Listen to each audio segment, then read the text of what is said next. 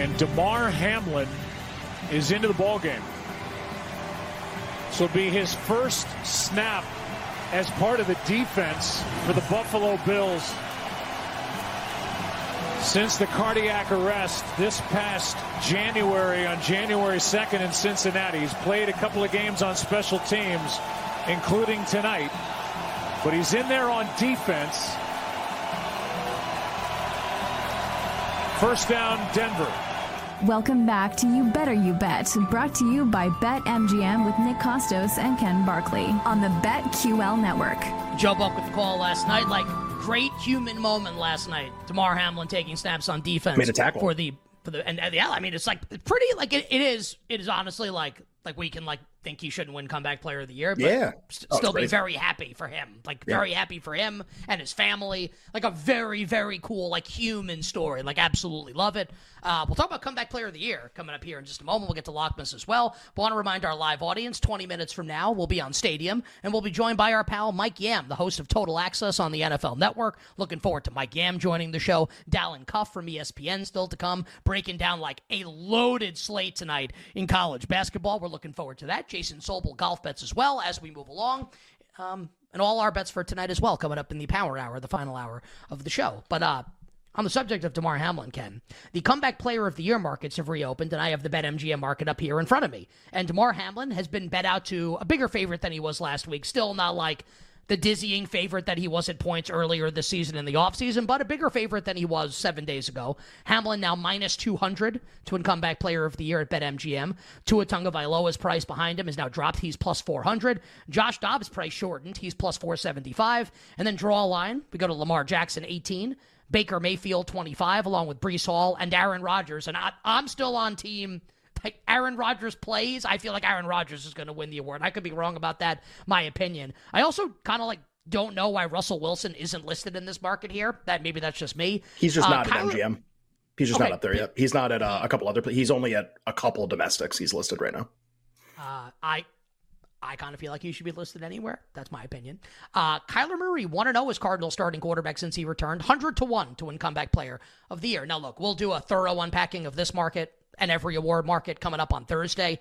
We also need to talk about when we want to do the playoff sim this week, which is like, I Sure. can't wait to bring that back to the show. That That's a hashtag off air conversation. Not though. sure. Not sure when. We're gonna have to Yeah, find. I We're don't gonna have to shove either. it into a, an hour somewhere. I don't really know. I, I guess. I guess tomorrow. I guess that's the right answer. But we'll have to Yeah, figure we'll, out. we'll figure how. it out. You, Yeah, know what this I think is? it's got to be tomorrow. I think it, it ain't Thursday. No. Do you know what it is? It's a great problem. It's a great problem to have. Oh, Like- yeah. like more more great content. Uh, and I mean that sincerely because I feel like I say that stuff sarcastically sometimes. It actually is really great content. Uh We'll do a thorough unpacking on Thursday, but Ken, give us an appetizer right now. Comeback player of the year, where Hamlin sits at minus 200 after playing defense last night for the Bills. Yeah, it was. It was just I. uh I tweeted, and that was my first mistake. But I was just. It was. It was just funny to me. I just. I, it was a natural reaction that. uh That like they lose, and uh and he makes a tackle, and he goes like minus one twenty to minus two hundred. It's just like I mean, this would be like oh, like Josh Allen threw a pick. What happened? Uh, actually, he's more likely to win MVP. Like he threw another one. Actually, now he's the favorite. Um, it was just it was just kind of funny. Like they lose the game, they're not going to make the playoffs. Be like, well, what happened? Well, now he's definitely winning. Um, and it's obviously because he because he played on defense. I guess the thing that I just think is really, I actually just think it's funny, is is he is he more likely to win because of last night? So like if you're in the camp, and you're by the way, if you're in this camp, you're a loud camp, and I I hear you, and I I'm I'm good. Like I get I get what you're saying. There's there's team. It's already over. There's team. He he played on special teams. He exists. Therefore, he wins. He thinks, therefore, he is. This is like a, uh derivative of that. So, like, I I get it. I get the argument. Then then pipe down because last night wasn't about that.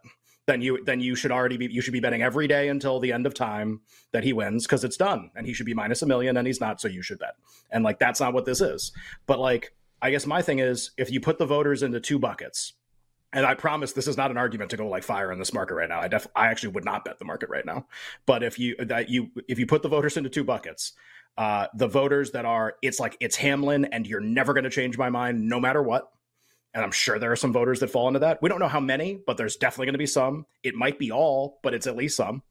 And then you have the other bucket, which is okay, it can be Hamlin, but I'm like open minded. Like it can be Hamlin, but let's see what other th- what other things happen. Let's see if he plays. Let's see how this plays out. Let's see if there's a compelling narrative that captures my attention. And I guess my thing is like, if you were on the fence, you're like, well, now we made the tackle. That does it. Like nobody's thinking that. Nobody thinks that way. So like the idea that last night was like this seminal moment in the in the comeback player of the year, like it's just unreasonable because I think the people that were going to vote for and, and are like staunchly advocating for him among the voting block I, they were already going to vote for him anyway. They're nothing changed for them last night, obviously. And then the people that were like, let's call them open minded would be the right way to put it, probably like willing to consider other candidates, haven't made up their mind yet. But like, if no one emerges, they'll just vote Hamlin because it's the best story. And I think like for those guys, it's like this is like, oh, made a tackle. Well, now I'm not paying attention anymore. Like I, that did it for me. Like that's just that's an unreasonable way to think about what happened last night. I think the more interesting thing is the Bills had a rash of injuries last night, which caused Hamlin to be in the game in the first place. Like he only gets in because nine guys get hurt. And like, are those guys back next week? Is he going to start playing every single week? Like, then it's like, all right, you tell me he plays every game the rest of the year. Now we're like accumulating stats. Now there's like real contributions. Now this thing like really might be, oh, we don't know the answer to that. We got to get, you know, uh, injury reports this week. So just that, that's interesting. Is he going to keep playing? And then the other part of this is like the reason I think one of the reasons why it seems like such a lock to some people. Some people it's like we're just there's they're set, it's him, and they could be right. And I think for the rest of the voters or for the rest of us that are just kind of like thinking about this, yeah, it can be him. And part of the reason it can be him is that there isn't like a singular person, narrative, player that's come along yet that's actually that interesting to people. And so you saw this in the midseason. Like people, it was almost blase. It was like, yeah, Hamlin, it's bigger than football. Anyway, MVP, let's talk about that. You know, it's because there wasn't anything interesting to talk about. There wasn't another candidate to talk about that was that fun. So this is like, it's just, it's easy. It's the best story. So, like, let's vote for that. Eight weeks from now, is that going to be true? I don't know. Like, as it, we have a we have a lot of half baked candidates right now. We have a lot of candidates that are like mildly interesting, but got to be way different than what we are right now in order for this market to be interesting to bet into. And I don't know if eight weeks from now we're gonna these any of these half baked candidates are gonna become real candidates. Kyler wins every start. Rodgers comes back. Mayfield goes on a tear. They win the division. Chase Young gets eight sacks. You know, um, there's five more. Uh, Russell Wilson keeps winning. The Broncos make the playoffs. You know, like stuff like that. None of those things have happened yet. None of those things, to be perfectly honest, are close to happening. They all need 10 more. Uh, everyone talks themselves into Josh Dobbs because we need to give him something at the end of the year. We all love him too much, and he's got to get some trophy, and this is it. So we're going to make up the rules, and he gets it, which, by the way, like can really happen. So just, but again, like if you try to cover all those outcomes, you you're stretched in so many directions financially. Like, did you even make good bets? Of course not. You can't bet 17 players to win in this market. You can't bet everybody. Like I tried to narrow it down and I missed. And now it's like it's got to get narrowed down even more for us to like think that we can even find a candidate that that uh you know can have something that's make going to make voters say okay like Hamlin that's a great story but like man this like this is kind of like this guy played and this was like an impactful player this year hasn't happened yet. I'll be curious if it happens, but I I didn't like if if he was always going to win, then last night didn't matter. And if it was like, well, that changed everything, that's just like an unreasonable way to think about what last night was. Like that, like everyone who was on the fence is now done because he made a tackle. Like, I just, can we all be adults a little bit about this and like just think about it a little bit? Like, that's not what that was. It was just like a really fun, cool moment that he got on the field and did that. But I don't think like the voters are swayed because he played defensive snaps. Like uh, if you were voting for him, you were voting for him. Didn't matter whether he played last night. And this was just like a cool thing that happened. You better, you better hear with Nick and Ken on a Tuesday. I will say, like the one thing that I disagree with you on is the last thing that you said, but I also will agree with your overall sentiment where you said, okay, like maybe voters won't be interested in voted for voting for him just because he played a couple snaps on defense. Um, I think that if last night had been like week 18 and it's the last thing that we see. And Hamlin gets in, and he has the moment, and Buck singles him out, and the crowd's going nuts in the background. I think that like the recency bias there might be enough to like push this over the finish line for people that might have been otherwise on the fence. I think right, the timing. But that's not what I'm like, saying. That, but like the timing kill, hurts this. I'm saying right. it happened at this point, and that's exactly I, I agree. the second part. That's the whole argument. Is that the time? right. Is that the timing destroys it? So like I, yeah. I do think that people would be swayed by this if it were the end And like Oh, maybe yeah. maybe maybe he gets there if like if like Hyde misses more time or Poyer gets hurt or something. But like like there's still half the season still has to get played. Like Yeah. the moment happened already. Like there are no more moments now. Like that was it. Right. The moment Yeah. happened. Right. So I just again like yeah yeah I, I wasn't I wasn't gonna play it out like well if it happens week 16 or week 17 or we get like like this thing that actually happened.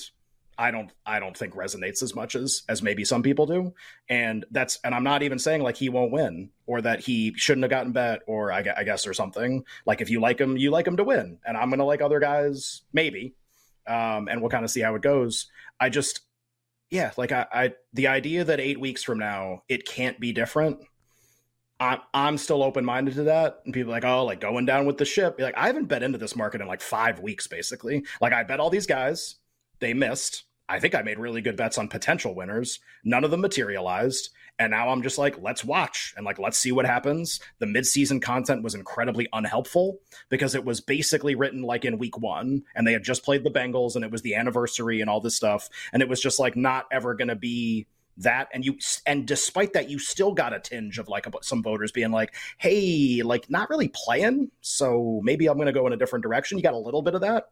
If he just let's i mean you play it out both ways. Look if he starts playing a lot then then i'm going to like move on to something else probably. And that doesn't even mean he's going to win just I don't, it may not be worth my time anymore.